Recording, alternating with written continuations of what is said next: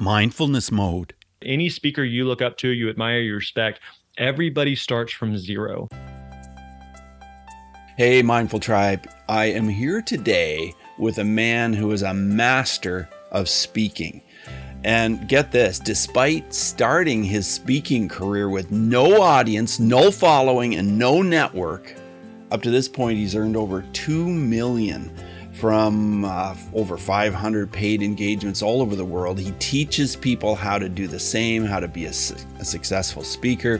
I'm really excited today to talk to Grant Baldwin. Grant, are you in mindfulness mode today? Giddy up. Let's do this, Bruce. I'm excited to hang out with you today. Oh, me too. And I know that you must have a high level of mindfulness to be such a successful speaker. What does mindfulness mean to you? Yeah, good question. So I think uh, mindfulness, I think, really involves uh, being fully present. This is one thing I, I, try to be very aware of in the in the work that I'm doing uh, with my family, especially. I'm, I'm married to my high school sweetheart. We got three beautiful daughters, and so uh, as much as I enjoy, you know, podcasting and being an entrepreneur and business owner, being a speaker, uh, my most important roles are being a, a, good husband, being a good father, and so making sure, especially when I'm with my uh, with my wife, my girls, that I'm fully present, that I'm engaged with them. Um, so I think, in you know, relationally, it's super important. But also, um, one of the things I, I, try to do on a on a daily basis is uh, take a few minutes in uh, in prayer, uh, reading my Bible, uh, and then also uh, trying to get some some fresh air, get some exercise. So I usually do one of two things: either I'm taking the dog for a walk around the neighborhood as the sun's coming up in the morning, or lately I'm, I'm, for the past several months I've been really into a silly game called pickleball, and so I play a lot of pickleball. So I played for a couple hours this morning and just get a good sweat on and just to, to move the body. So yeah, those are a, couple things of what mindfulness looks like in my world. Oh, that's great. And you know, moving is such an important basic thing to do. You know, we just got to get our body moving. So I'm really glad to hear that that's one of the things that you're doing. Your business is called The Speaker Lab, and I know that you're found at thespeakerlab.com. But going way back, why did you come up with that name? What is behind that? Yeah, I think um uh I think when when let me back up actually for a second. So when uh when I was in high school, I was really involved in my local church and my, my youth pastor had a big impact on my life. And and I was like, I want to do that. Like that seems like a cool, a cool gig. And so that's kind of the path I was on. I went to uh went to Bible college. I was a youth pastor myself for a little while, and it gave me a lot of opportunities to speak. And speaking is one of those things I, I felt like I was decent at. I wanted to do more of, but I just didn't know like how do you find gigs and how much do you charge and what do you speak about and like who hires speakers? How does this mysterious black box work. And so uh, I, at the time, this was 17, 18 years ago or so, there weren't any podcasts or resources or books about the speaking industry really. So I found myself just emailing other speakers, stalking them, harassing them, just trying to like, let me pick your brain type stuff and learned a couple things and started booking some gigs. And uh, eventually, uh, over the next several years, got to a point where I was doing about 60 or 70 paid speaking engagements a year. And then uh, I had a lot of people who were asking me kind of those those same questions that I was asking early on, going, I, I want to know how to be a speaker. How do I find gigs, and then what do I speak about, and how much do I charge, and how does this work? And so I started doing some teaching, coaching, training around that, and then realized, hey, there's a I think there's a real opportunity here, real market. I'm, we wanted to create a training company that was helping speakers uh, that I wish I had when I got started. I wish there were the same resources that the Speaker Lab provides today. And so, you know, whenever you are in a laboratory, you're, you're just kind of you're figuring it out. You're you're experimenting and trying different things. And so we wanted to provide kind of this this classroom type environment for speakers and those interested in speaking to say, hey, come here, let's work together. Uh, let's uh, let's try some stuff that's going to work, try some stuff that may not work, but let's work together to help you build and grow your speaking business so that you can make an impact and income with your message. And what does work with your speaking lab and when you work with people? What are the some of the strategies that you use to help others? Yeah, uh, specifically as it relates to finding and booking gigs. Yes. Yeah, so let me do this real quick. Let me um uh, we teach what we call the speaker success roadmap. This is a five-step process and framework that we teach and kind of walk our students through and it makes the acronym speak. And so uh, let me just kind of give you a high-level overview and then we can kind of jump in wherever you want from there. Uh, and so the S uh, S in speak stands for select a problem to solve. Select a problem to solve. So two key questions that every speaker needs to be clear on. Number 1 is who do you speak to and number 2 what problem do you solve? Now, the mistake that a lot of speakers make is we we we feel the need to spread the net as far and wide as possible. And so, you know, who do you speak to? And, and sometimes speakers are like, well, I, I speak to humans, I speak to people. My message is for everybody, and like that doesn't work. And when we ask, like, okay, what well, what do you speak about? They say, well, what do you want me to speak about? I can speak about anything. Like that again, that doesn't work. And so it's counterintuitive, but the more narrow, the more clear, the more focused you are, the easier it is to actually find and book gigs. And so an analogy I like to use is that you want to be the steakhouse and not the buffet, the steakhouse and not the buffet. Meaning, Bruce, if you and I are going to, uh, we're looking for a good steak, like we have a choice. We could go to a buffet where steak is one of a hundred things that they offer and they're all mediocre, or we could go to a steakhouse where they do one thing, but they do that one thing really, really, really well. So they don't do seafood, they don't do pasta, they don't do tacos, they do steak, and that's it. And uh, a steakhouse may be like, but but we don't appeal to vegetarians. Like that's okay. You're not trying to appeal to vegetarians. You're not trying to appeal to everybody. You solve one one specific problem for one specific audience. So that's the S. The next part of the process is P to prepare your talk. So be really, really clear on what is the solution that you provide to the problem that you're going to be solving. And how are you going to provide that solution? So that could come in the form of a keynote or a workshop or a breakout or a seminar or a webinar. Could be in person, it could be virtual. There's a lot of different options that you could you could choose uh, and paths that you could go down in terms of how you deliver that solution. Next part of the process is E, establish yourself as the expert. So there's two key marketing assets that every speaker needs. Number one is a website, and number two is a demo video. So a website in this day and age, if you don't have a website, it's hard for people to take you seriously. You do not exist, and so you need to have a website. It doesn't have to be anything fancy, just a simple one-page website. Uh, and then also a demo video. Now, what exactly is a demo video? So think of this kind of like a movie trailer. So before you would go see a movie, you want to see the trailer, and a trailer is basically you take a two-hour movie, you boil it down to two or three minutes, and within those two or three minutes, you have an idea of who's in it it? What's the plot? What's the theme? What's the genre? What's the movie about? And the point of a demo video and the point of a movie trailer is to make you want to see more. And so an event planner, decision maker who's considering hiring you, they they don't need to see like an entire speech of yours. They just need to see a couple of minutes to kind of get a sense of are you a good fit? Are you a quality speaker? Would you be a good fit for their event? So you need a, a website and a demo video. Uh, next part of the process, A is acquire paid speaking gigs. Acquire paid speaking gigs. Now this is the part that people want to fast forward to. Man, just tell me how to book gigs, right? But this is where you also have to have these foundational pieces in place first. Now, once you get to this point, the mistake that some speakers make is okay, I have my website, I have my demo video, I know who I speak to, I know what, what problem I solve. Uh, and now I just sit back and I wait for the phone to ring. And it does not work like that. If you build it, they will not come. So your mom is thrilled with your website. She's going to tell both of her friends, nobody else cares. So it's important then that we start the momentum, we start the process here of getting the word out. And so this means being much more proactive rather than reactive, rather than waiting for someone to find us. We have to have a process and system for how do you actually reach out to follow up with decision makers and event planners who are looking for the uh, the solution that you can provide. And then the last part of the process is K is know when to scale, know when to scale. Meaning, a lot of people who are interested in speaking are also interested in writing a book or coaching or consulting or doing a course or doing a podcast or doing a YouTube channel. And that's fine. You can do all the things things, but you can't do all the things at once. So something's going to come first, something's going to come last. You've got to be really clear about how does speaking fit into the mix of what it is that you want to accomplish. So again, that's kind of a high level drinking from a fire hose kind of overview of what we teach. But in terms of like how do you even get started, like that's what we teach is is uh, the speaker success roadmap. And do you suggest your clients to do a TEDx talk? I mean, a TEDx talk is fine. Um, I don't think it's. Uh, I think one mistake that a lot of speakers make is they really over-index on a TEDx talk, and they think, okay, all I got to do is do a TEDx talk, and then I'm off to the races, and that's going to set my career up forever. It's like it just doesn't work like that. Like we have seen examples of that, but that is a very, very, very small percentage of people. And in fact, most TEDx uh, presentations uh, they never go viral, and they certainly and some a lot of them don't even make it online. And so, don't think that you're just going to do a TEDx talk and that's going to change anything I think a TEDx talk can be really, really good experience and a good uh, at bat, but uh, just don't um, don't assume or think that uh, have this false idea that I'm going to do a TEDx talk and that's going to change everything for me because it just it doesn't work like that. Well, you wrote a book called The Successful Speaker. How did that help you in your uh, career? Did it help you a lot?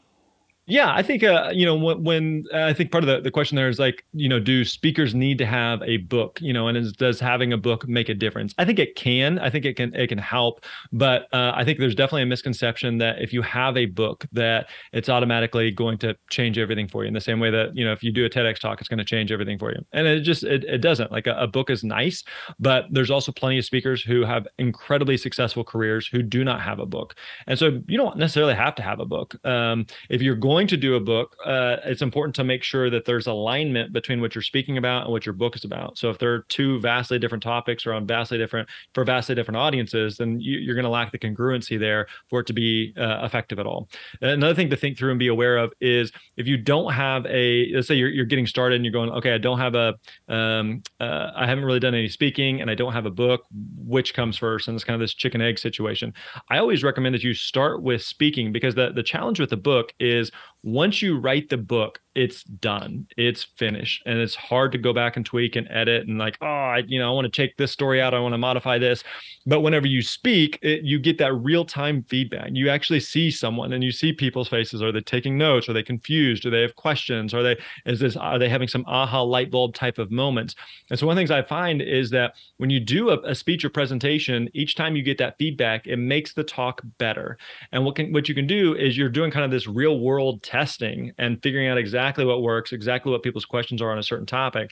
And then over time, after you've done enough speeches and you feel like the talk's really dialed in, you use a lot of that content to then create the book because you've already basically field tested it versus creating the book in a vacuum and then you're just hoping that you got it right and trying to speak on that. So, um, uh, to the kind of the original question, do you have to have a book in order to be a speaker? Absolutely not. Yeah, I want to talk about fear. A lot of people believe they want to be a speaker, but there's that fear there. And fear is something that a lot of people think of as soon as you start to mention the topic of doing public speaking.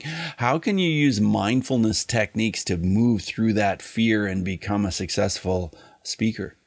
Yeah, great question. So uh, I think oftentimes fear can be confused with just adrenaline and kind of excitement, and and I think it's certainly something that you should be paying attention to. I, I, think there's also kind of this misconception that you know the best speakers in the world that they they never get nervous and they just always feel like that. That's not the case at all. I think uh, I I know even for myself and a lot of speakers I know that are very successful speakers, they uh, we still get nervous, right? We still have some of those butterflies, and, it, and again, it's easy to confuse kind of this fear with adrenaline and just kind of the excitement of the moment.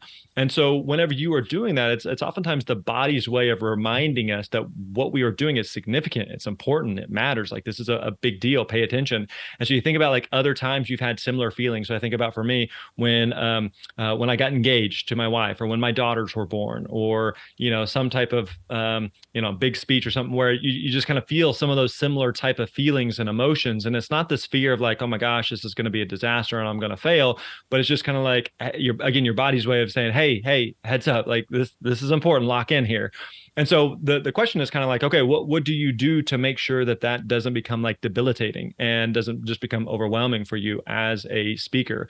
And so a couple things I would say. One is that um, the the best speakers on the planet really spend a lot of time to practice, to rehearse, to prepare, and it gives a level of confidence. So a way to kind of think about this is if you think back to uh, high school or college or university, and you remember taking a, a, some type of test or an exam, and and you have a choice, like you could kind of go in and just kind of like wing it and just kind of like ah, I'm just going to kind of go through the motions here and hopefully it all magically works out, in which case it doesn't or it's like okay i'm going to really spend the time to practice. I'm going to go through practice exams and study questions and review my notes. I'm going to put in the work. And so when i show up there i still again may feel some of that trepidation but there's also a level of calm and confidence because I've, I've done the work. I've practiced it. I've gone over it time and time and time again.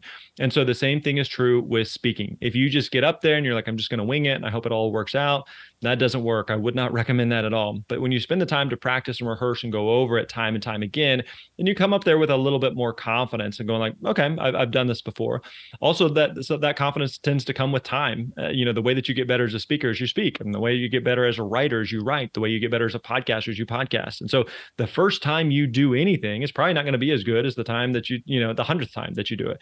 But the more you practice, the more reps you have, the more you continue to build that confidence, and you know that that that fear, that adrenaline may still be there, but it's not nearly as loud as maybe it was in the beginning. And what are your thoughts on visuals on using a PowerPoint of some kind? Is that something that you you recommend always, or what are your thoughts? Uh, I, I, think there, there's pros and cons to it, and so I personally don't really use PowerPoints whenever I'm presenting in person. Uh, I think that a mistake that a lot of speakers make is they use PowerPoint as a crutch, and so what I always recommend is if you're going to use PowerPoint or slides of some kind, uh, that you need to use that as an enhancement, not a replacement for your presentation. So I'll give an example. I remember a couple years ago I was at a uh, a workshop, and I remember there was a uh, I was sitting there, and the the um, the presenter was like getting up, getting their slides set up, and something that wasn't working with the technology or the projector or something, and they they were kind of like, "Hang on, just a second, I'm you know I'm working on this," and they they basically said, uh, "I can't speak unless my slides work," and then in which case, like, well you're not ready. You know you shouldn't be up there in the first place. And so uh, like a good kind of litmus test for you is if five minutes before you're going on to speak the slides don't work the projector breaks the computer has an issue whatever happens can are you still ready? Is your talk good enough to stand on its own? Or if you're like oh no it can't possibly like well then it doesn't work. So again it should be an enhancement not a replacement for your for your talk. So there's nothing wrong with slides. Like what it's one thing to describe something it's another thing to show a visual of that. Uh, and so slides can be incredibly incredibly powerful and effective but it's also possible to to uh, to to use them in a, in a poor way that that takes away from the speech rather than adds to it. Right yeah i appreciate that I always ask a question about bullying because I've worked in the field of bullying prevention for a long time. Do you have a, a story that you can share with us? Uh, maybe it's a personal story, maybe it's about one of your clients where there was a bullying situation and maybe mindfulness would have made a difference as to how to deal with it. Um, I mean, I was trying to think from like a speaking perspective. I don't know that I've necessarily ever had like a like a hostile crowd, so to speak. But there are certainly times where where situations happen that are outside of your control and something that maybe happens in in the environment or the room.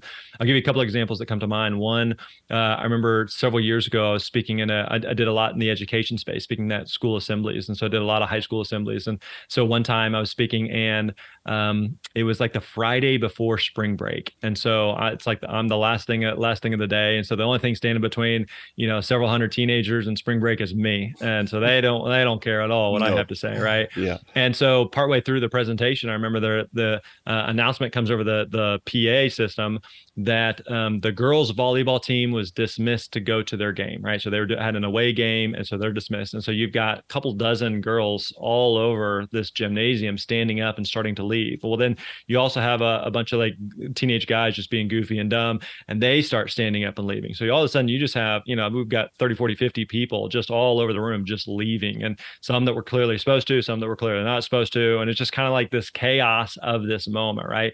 So you have stuff like that happens. I remember one time I was speaking, and a um, a dog comes running into the room and just comes zipping around like nobody's paying attention, everybody's distracted. Uh, I remember one time speaking at a um, it was at a camp, and we were kind of in this like metal building, and there was a, a big storm that came in, and uh, it was hailing like really really bad, and I mean just like super super loud in this like metal tin building, and you just feel like holy cow, like this thing's gonna collapse, we're all gonna die at any moment, right? Yeah. So like there there's certainly those moments that happen that are just outside of your control, some type of crazy situation that happens. And so, yeah, I think it's important to as a speaker to to recognize like what you can control what are the things that you can't do anything about i think um, one of the things i remind speakers uh, after speech and you're kind of just reviewing playing it back like okay what worked what didn't work uh, there's three factors that really go into whether or not a, a speech or presentation worked or went well. One is going to be you.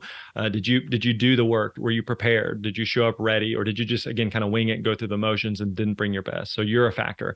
Another factor is going to be the audience. Did they bring their best? Uh, meaning like I'll give you an example. Let's say, for example, uh, you are going to be speaking to a group of, um, of sales reps. Okay, you're going to speak to a group of sales reps, and right before you speak, the VP of sales hops up and says, "Hey, you know, last quarter sales were down quite a bit, and so unfortunately, we're going to have to lay off uh, 30% of of you. Um, we're going to talk about that later, but for now, please welcome our next speaker, Grant. You know, it's like it doesn't matter what I say; right. like they're not going to hear anything, right? Yeah. So one factor is going to be the the the audience. Uh, another factor is going to be the environment Okay, so let me give an example of that. Um, I remember a couple years ago speaking at an event in New Jersey, and uh, I was they I was speaking to an audience of 2,000 people in a room that that could hold 2,000 people. Well, that's that's perfect. That's exactly what you want. But uh, right afterwards, they had me do a workshop with about 50 people, and they had me do it in that same room. And so, a, a room that seats 2,000 people with 2,000 people in it is awesome. It's exactly what you're looking for. But a room that seats 2,000 people and there's 50 people in it is not at all what you're looking for. So, the environment is not at all conducive uh, to what it is that you're looking for. So, all that to say, there's a lot of different variables and factors that go into like whether or not a, a speech worked or, or what are the things that you can improve, what are the things that you can do something about. So, I think just going all the way back to the original question and just being aware like of, of the situation the surroundings what are the things that you can control what are the things that are outside of your control grant i want to uh, ask you five quick answer questions as we move forward in the interview so just 30 second answers are perfect the first one is this who is one person who has been a really powerful mindfulness kind of influence in the speaking world for you yeah. So one guy that comes to mind is a, a guy by the name of Phil Boyte. Uh, B O Y T E. And Phil was a, a, a, very early influence for me. He's a phenomenal speaker, but uh, an even better human being uh, off the stage and great husband, great father, uh, just great mentor. And so he was someone who uh, was always very encouraging, very kind, and uh, someone that was a, a great speaker, but that but really has had a big influence and, and an impact in my life. Okay. Uh, my second question is about emotions. And uh, your emotions can just be crazy when you're a speaker and you're about to speak or something happens on the stage. But uh, when it comes to your emotions, how has mindfulness helped you deal with them? Yeah, I think uh, I think one thing that has helped me a lot is I, I tend to be a pretty even keeled guy. So the highs aren't too high, the lows mm-hmm. aren't too low, and so I think similar to to speaking, you know, when we were talking about what are the things you can and can't control, I think that that's true in in just in life in general. You know, regardless of whether you're on a stage or not. And so, you know, we were talking. Uh, uh, I was a couple minutes late for this interview because my wife's car was having some issues. Right. We were trying to sort that out. You know, it's kind of one of those like just frustrating, annoying, stressful things. And and I'm kind of, you know, it's one of the things that like it, it could ruin my day, it could ruin my morning, or you're just like, you know what, like those things happen. Like cars break down, cars have issues, and like that's that's part of it. And so what do we do and how do we fix it and how do we move forward? And like again that that's life. And so uh, i think just just uh, again realizing and recognizing what are the things you can do something about what are the things you you don't have any control over. Yeah for sure. Uh, my next question is about breathing. And uh, we haven't really talked about that. You haven't really mentioned it. Are there any aspects of breathing that can really help you as a speaker yeah, I think uh, um, I think uh, whenever you are backstage, I mean, there's uh, there's a lot of speakers who do a lot of different things, and some, you know, they are listening to you know some type of music to hype them up. And some just want to be very quiet and still and and just focus on their breathing. And um, I, I, think really kind of to figuring out what works best for you. There's not necessarily you have to do this or you have to do that. Um, but ultimately whatever gets you into that that that um, that space and that zone where you're like okay I'm, I'm i'm locked in and i'm ready to go. So breathing is certainly one of those things of you know taking some long breaths in through your nose out through your mouth uh, and really kind of slowing your heart rate and just kind of like calming some of the, the nerves or, or anxiety that you may feel can certainly be very effective. Sure. Are there any books that you recommend that can uh, help with the mindfulness part of speaking? I know that your book, The Successful Speaker, is a great book to get your hands on. Any other books? Uh, specifically as it relates to mindfulness for speakers, I mean, nothing, nothing necessarily comes to mind. Um, but I, I mean, I, def- I know I'm certainly biased, but I would definitely recommend the successful speaker. Um, and, and, so within the the, speak, the successful speaker, like we're going to talk through like what are the, the, steps that speak framework that we covered and talked about earlier, the steps that you need to take to actually book gigs. But there's also like a, a big part of the mindset that that is a big factor in your success as a speaker. Um, and so you know, there, I think a big thing is like treating treating this like a business and treating this like a no, I'm, I'm I'm not going to just put out a website and just hope people magically find it, but I'm I'm not going to treat this as a hobby or a pastime, but I'm going to be really intentional about it. And whenever I, I speak, that I'm going to have a level of confidence that I'm going to do the work and be prepared so that I, I show up and I, I bring my best. Are there any apps that you recommend uh, that people can use to help them with this? Yeah. So uh, one app, uh, let me pull it up here real quick. There's an app that I use called Strides, um, and one of the things that I use Strides for is it's kind of like a it's a daily habits type uh, tracking app. Okay. And so I use that each day, and so there's six or seven things that I do in the morning that I want to make sure that I I do that just kind of like um, primes my pump for the day and make sure that I, am off to a good start. So uh, Strides is is a, a, good habit tracking I'll, app. I'll check that out. I haven't tried that one yet. Uh, so as we wrap up the interview, do you have any final words of advice for anybody out there who feels like speaking might be right for them, but they're not quite sure how to move forward, or they have some some fears and some, some you know things holding them back? Yeah, I think uh, you know a lot of times those those in that internal dialogue that you have with yourself is the questions like, "Am I good enough? Do I have what it takes? Um, you know, can I can I actually do this?" And those are totally normal, natural questions. And so I think it's it's important to remember that any speaker you look up to, you admire, you respect, everybody starts from zero. Mm. There was a time where, you know, any speaker you look up to, a, a, Tony Robbins, a Brene Brown, a whoever, they had done zero gigs and then they did their first gig. So you can't be looking at them where they are today and think, ah, oh, I could never be that good. Like that, they they didn't start there. They didn't just come out of the womb amazing. They took baby steps to get to that point. The other thing I would remind speakers of is, especially when you're getting started, that everything that that we've walked through, that we that we teach our students and clients, is it's simple, but it's not easy. It's simple, but it's not easy. It still requires work. It still requires discipline. So I like to think of it like um, like this. Like I'm no health nutrition expert at all, but uh, if you wanted to lose 10 pounds, what do you need to do? Well, you need to do two things. You need to pay attention to what you eat, and you need to exercise. That's it. That's a very simplified version. I'm sure there's much more to it, but uh, it's simple. Like, oh, just pay attention to sheet and exercise. Well, if that's the case, then all of us would be, you know, skinny and in great health. But like, that's not the reality. So it's simple, but it's not easy. And so what we teach and what we work with uh, our students on is it's simple, but it's not easy. It still requires work. It still requires effort. It still requires discipline. But if you're willing to put in that work and effort, you absolutely can get booked and paid to speak. Yeah, well, thanks for being on the show. Thanks for all your wisdom, your words of advice. Really appreciate it, Grant. And thanks for doing what you do to help people get out there in the world and, and share their message. Awesome. Thanks, Bruce. I really appreciate it. Okay, bye now. Hey, Mindful Tribe, thanks for listening to the episode today. And again, I want to thank my sponsor, Athletic Greens. And I will ask you this question, which I've asked you before Do you care about your health to the extent that you would like to improve your immune system, make it stronger. You want to just up the ante as far as uh, becoming even more healthy than you already are. Well, Athletic Greens offers this product called AG1, and it is a product that you mix with water and it uh, provides you with so many nutrients. It contains less than one gram of sugar, no GMOs, no awful chemicals or artificial ingredients. It supports better sleep and better alertness.